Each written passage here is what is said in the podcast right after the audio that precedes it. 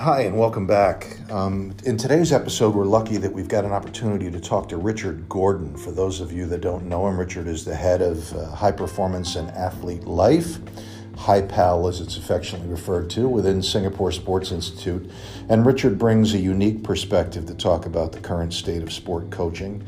I think both from his daily encounters with the products of the daily training environment, that is influenced by the coach, the athletes in terms of performance, but also because of the athlete life component of his job.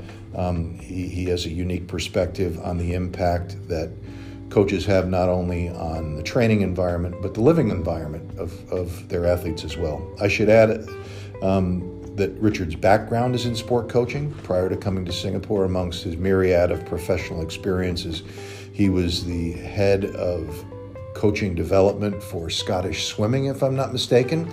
So he comes from a coaching background, from a coaching development background, and coaching administration background.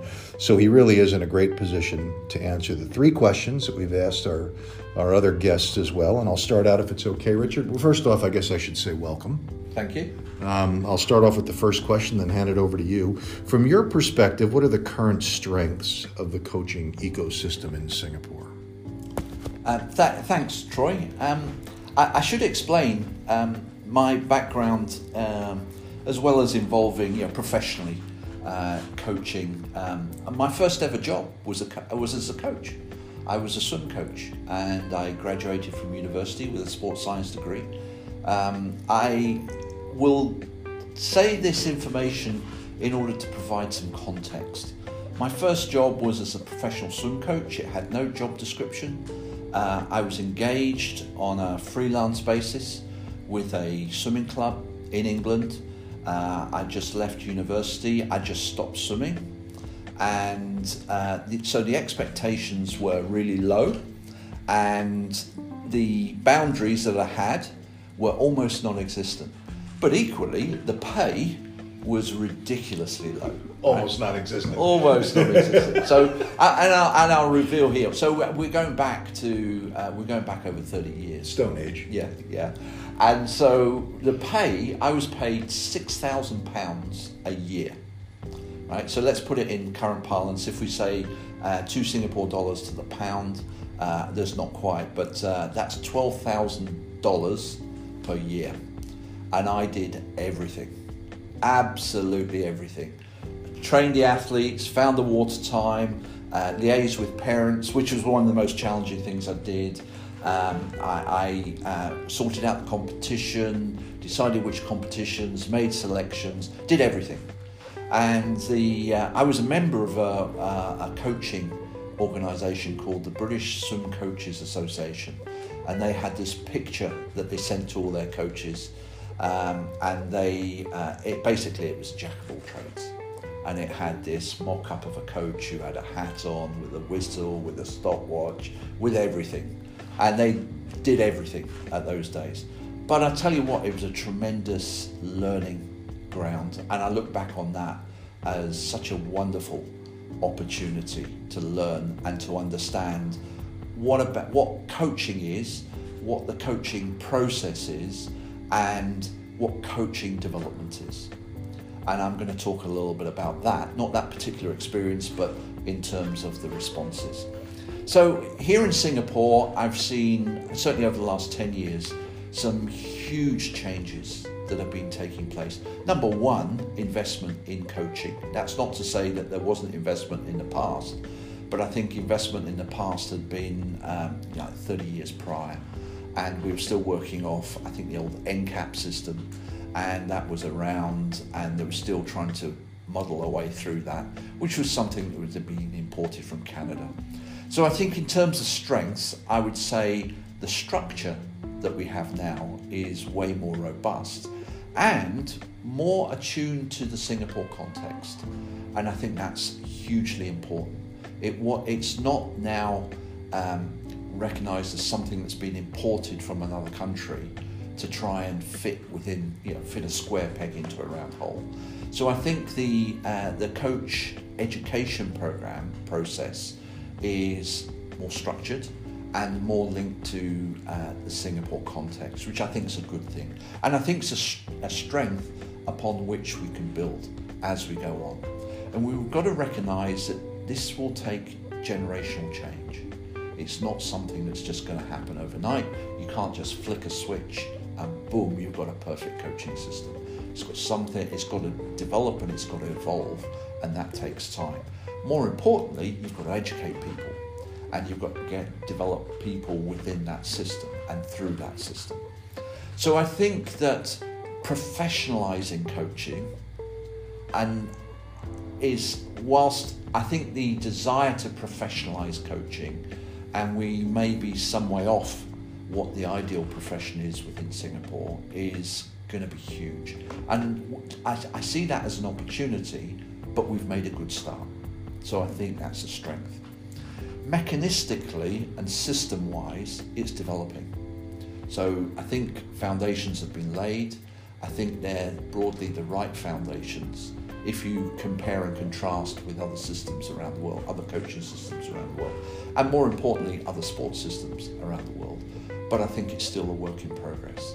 But I think the foundations potentially are very, very strong in relation to that. And I think the science of coaching is well taken care of. Uh, some might argue too well taken care of, in that we almost want to um, develop a knowledge base within our coaches that is way more sophisticated than many other systems around the world. So if you look at coaching as the art and science of making a difference, I think on the science side, we're very well catered for. I think we're less well catered for in terms of the art. And I think there's more to be said with that as we move on. So I think strong foundations have been laid. I think um, mechanistically and system wise, we're in a good place. And the science of coaching is better understood now than it ever has been. Good. You opened the door for the second question. You left it slightly ajar at the end there, which is what do you what have you identified or would you identify as the greatest potential growth areas for sport coaching in Singapore? Okay, and, and I look at I mean I, I would go back to my response, some of my responses in terms of the strengths. Uh, you're right, I left the door open, as is my uh, uh, desire. Um, I think the art of coaching is an is a huge opportunity. How to develop that, and so what we're talking about is coach development rather than coach edu- It's all part of coach education, but rather than coach certification. So if I if I define coach education as certification and the systems around that, licensing and the systems around that, and development of coaches, I, let me explain a little bit further. So I think the education and licensing they tend to go together. The danger is is that you do both concurrently. I think they are separate because I think coach education is about saying from a systems perspective, let's establish some minimum standards that we want coaches to be. Minimum levels of competence at level 1, level 2 and level 3. And by the way, what is level one about, what is level two about, and what is level three about. Okay, so I think education and licensing is really about establishing minimum sta- minimum acceptable standards. I think coach development is about taking those that have met the minimum standards, above the minimum standards, and how do we make them better coaches? How do we make them more functional to what we want to be? I.e., how do we can we then make them the best that they could be? Right? Not necessarily world class, because I think you've got different contexts and different environments. I.e., how can we make the uh, the my first coach a brilliant my first coach, so that they understand what they're doing, why they're doing it, and more importantly, that they're engaging and fun, so that kids come back and they want to come back. One of the big, big challenges that we face in Singapore is there's many, many different distractions for kids in society now. Probably way more than certainly when you and I were kids. Okay, when life was a lot more simple. You know, when we lived in a cave, all we had was rocks and fire, right? so, um, we've got to make it fun and we've got to make it engaging. And our biggest challenge in high performance sport is how do we keep more young people in sport long enough to achieve their physical and psychological potential? Because we lose way, way, way too many. And the transition from youth into senior is horrendous in terms of uh, numbers that get lost from sport. And actually, we want more young people to take part in sport because it's fun and it's engaging and they feel they're learning something and they feel that they're being led in the right way. And these are all reasons why kids drop out of sport. The, the opposite of that are all reasons why kids drop out of sport. So we've got to pay attention to that. So the first coaches have a huge responsibility. And I, I would say, in terms of um, anecdotally, in the former Soviet Union, they paid their first coaches more than they paid their high performance coaches because they recognized the absolute importance of those coaches. Now, of course, that assumes that there's some sort of profession and some sort of professional development. And that then goes back to the art of coaching. And I, I say this coach development bit, which is about how do we make our coaches better, more engaged? How do we make our coaches, according to the context that they want to coach in, expert coaches? So it's not about how do we make all coaches high performance coaches, because not everybody can be a real quality high performance coach. So I, am I'm, I'm reminded of uh, a coach that I was aware of in uh, Great Britain um, who came into the um, came into high performance, who had no learn to experience, had no developmental experience. He just came in and said, Look, I've graduated with a master's degree in sports science and I want to be an excellent high performance coach. I'm not interested in going through the various levels. I'm not interested in going through um, whether I'm good at level three, four, or five. I want to come straight in and be a real quality high performance coach. That's fine, but do you meet minimum standards? So there is a threshold above which they've got to go. So we've got to persuade some of these people that yes, there are minimum operating standards. Safe sport is a big issue, right? Safe delivery of what you're doing, okay? Understanding the constituent group that you're coaching and that your job is to try and make them better, but not at any cost. So it's having a context or a uh, developing a culture where people can thrive and they're not just trying to constantly survive. Okay, and I think that was a very good illustration to me about the different constituent groups of coaching and that you can be an expert coach with the constituent group that you're trying to coach. But equally, there is a need to ensure that uh, the right context is set, that the right environment is set. You're just dealing with a different constituency. So that goes back to the minimum standards and then making people better as part of that. So, other opportunities, I think, very, very simply, we need more coaches and we need better quality coaches. And does one come before the other? Probably yes. So we need to develop more coaches. But more people need to be convinced that coaching can be a profession and that it's, but I think there, it can also be a, a, a vocation. And by that, I mean that you can, um, you can be a voluntary coach. So I'm aware of a club in Singapore, rugby club in Singapore, that has about 500 members, uh, very, very vibrant, and they've got 50 coaches. And every one of those coaches is a volunteer. And they give their time, primarily around Saturday and Sunday, to coach, to coach the kids. And it's a mixture of uh, local kids and expat kids. And uh, they make the club make a commitment for those coaches to get them through their level one. That's about the minimum standards. And for those that want to progress and do level two, they will allow that to happen and they pay for it.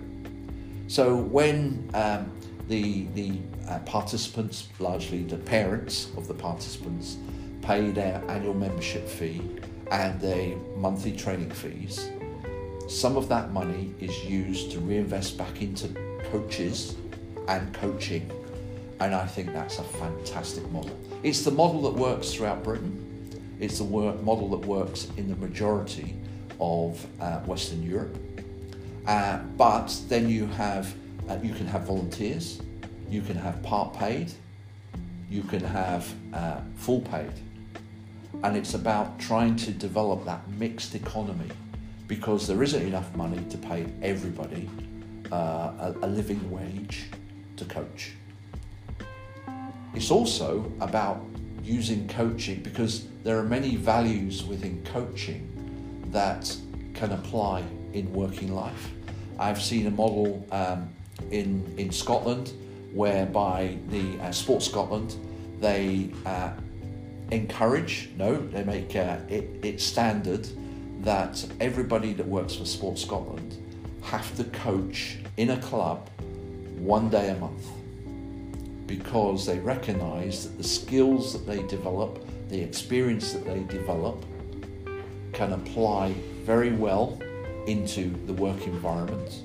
You know, it's about setting goals, it's about treating people fairly, it's about managing uh, the, not just the field of play, but the field of training. It's about making sure that your equipment's in the right place, the right time. It's about keeping people active. It's about engaging. These are all skills that are valuable within any workforce, okay, wherever you are in the world. But they use that as a catalyst to develop these skills in their workforce. Plus, working for a sports organisation, it means that they're giving back. And I think that's right and proper. So that's their corporate social responsibility that everybody that works for Sport Scotland is supposed to coach within a club environment. And that reinforces the club environment, it creates a, uh, helps to augment the workforce. And in fact, many of the people that work there, their kids are actively engaged in sport. So it creates this virtual circle that's constantly reinforcing. Good. Okay. Well, you've opened the door with that one about areas that, of potential growth. Um, my next question is around what obstacles would stand in the way to that growth. And it doesn't have to be the specific examples that you gave, but what are some either systemic or individual obstacles that you see that are that are holding back the pace of progress in the development of sport coaching here? Um, I, I, would say the biggest obstacles are actually our mental models um, of, of, what uh, culture, society is here in Singapore. And by that, I'm relating, I, I think probably the biggest one is around the education system, uh, which is fantastic, by the way, um, but it doesn't necessarily lend itself to innovation. It doesn't necessarily lend itself to individual responsibility. And I need to explain that a little bit further in terms of um, encouraging people to continue to learn continuously. I, I, mean, I think the government's doing a great job in terms of encouraging lifelong learning, um, but I think that doesn't, that shouldn't necessarily mean going back to school or going back to university uh, or polytechnic. Uh, there are many ways in which that can manifest itself, and I do think that the sports club is a fantastic, let's call it university, university of life and I think that uh, there are many lessons that we can learn from that. And there's many um, learning points that can occur on the playing field that we can develop um, how we respond to particular situations on that playing field. So I think there are huge opportunities around that, but equally, I think there are huge uh, barriers to that. And so sometimes we have to open up our minds as to how we might develop learning experiences, learning points. Um, I think Singapore, to some degree, is, I think most people will recognise, uh, sometimes a little bit risk averse. And I think that we've got to um, we've got to try and tackle that and push some boundaries and push some boundaries in terms of our thinking and volunteer. We all have a set of experiences, we have uh, an education that actually we can contribute. It's how best we can do that. and go and have fun. You know, I, I was one of the voluntary coaches um, in, in the rugby club because my son was there and I felt obliged to give something back. You know, I have a coaching background, not necessarily in rugby, I love rugby, but I felt obliged to give something back and to contribute. And you know what? I really enjoyed. I spent some time coaching my son and his cohort because you do that anyway because the kids pass through uh, a range of different coaches. And I really enjoyed being part of his learning journey. Uh, and that gave me more joy than anything else. Now, I'd been a high performance swimming coach, uh, and I actually I teach uh, a couple of kids to swim now because I enjoy the process. I thoroughly enjoy the process. I wish there were more parents that embrace that. I know it's not everybody's cup of tea, but just enjoy the process. Just enjoy having fun with kids, your own kids, and then other kids. And you'll be amazed, one, at what you can learn, providing you spend some time reflecting on what you're doing and why you're doing it. But actually, it's, it is genuinely a lot of fun and you don't have to go reading books. It's about the practical application of probably a lot of what you already know and a lot of your existing experiences. And I think there's huge value in being able to share that, one, with other coaches, but two, with kids and other athletes. So I think I, I would I would hope that we could just go out and have fun and be less constrained by our thoughts. And, and by that I mean um, take some risks, but these are calculated risks, and you'll be amazed at where that can take you. Um, I think one of the obstacles is, um, one of the big obstacles is coaching as a profession. I don't think it's viewed as a profession. So I think one of the big challenges for Coach SG in particular and the, the system developers is how do we make it a coaching profession? How do we make it a profession where there's a place for everyone, providing they're safe and competent in what they're doing?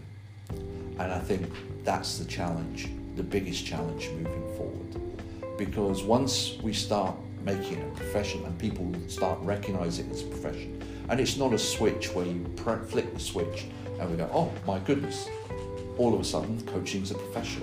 It takes time and it takes a lot of effort.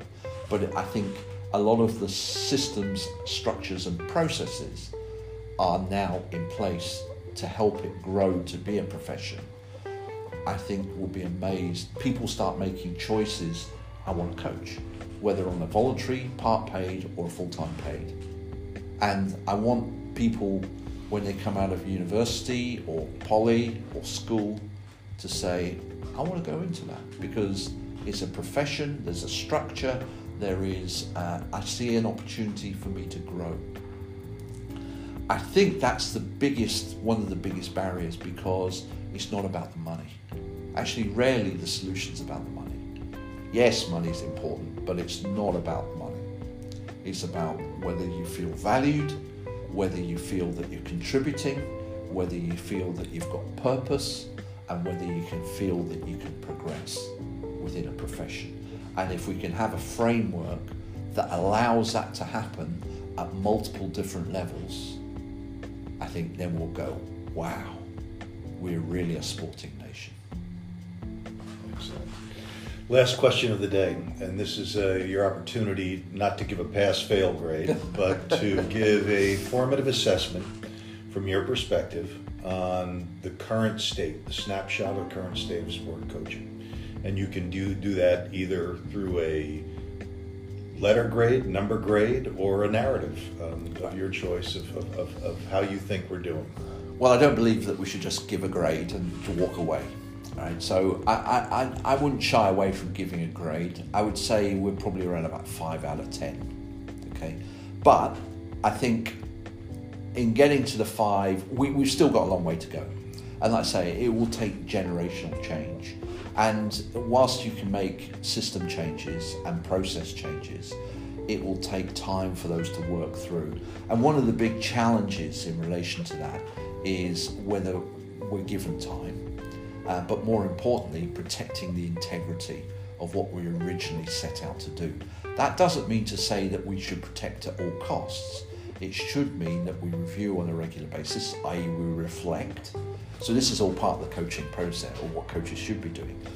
We set goals, we then uh, set work or a series of tasks, we develop a series of skills, then we review. So, it's plan, do, review. Simple as that. It's as simple as that. Plan, do, review. And I think the system, we need to do that. And I think we've made a good start. I think we're then about refining on the basis of multiple cycles of plan, do, review, and then we will make adjustments. The question is whether we will give it enough time and that we don't then jump in and scrap and say, uh, no, this isn't working, let's scrap it and start something else. And then you go off on a different direction. What we do know is that you need longevity, you need continuity, and you need succession. And within that, I think that's part of what we're doing now, and I think we're part of that journey. But it will take 10, 20, 30 plus years, and it's constant refining. I'd say rather, uh, I think some of the big pieces have been put in place. It's more about nudging and refining what we have so that it fits more closely to the Singapore culture and we're tending towards professionalisation. And by professionalisation, I don't mean that every coach is paid. I mean that we can put hand on the heart and say, yes, we're a profession.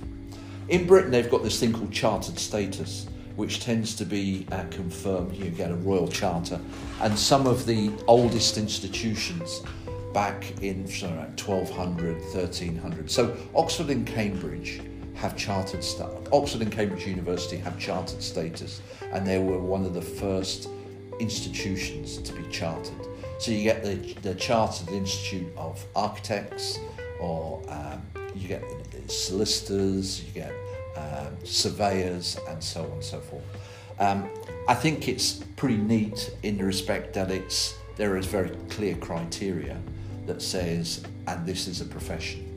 Lawyers, um, surgeons, uh, general practitioners, and so you get professional bodies.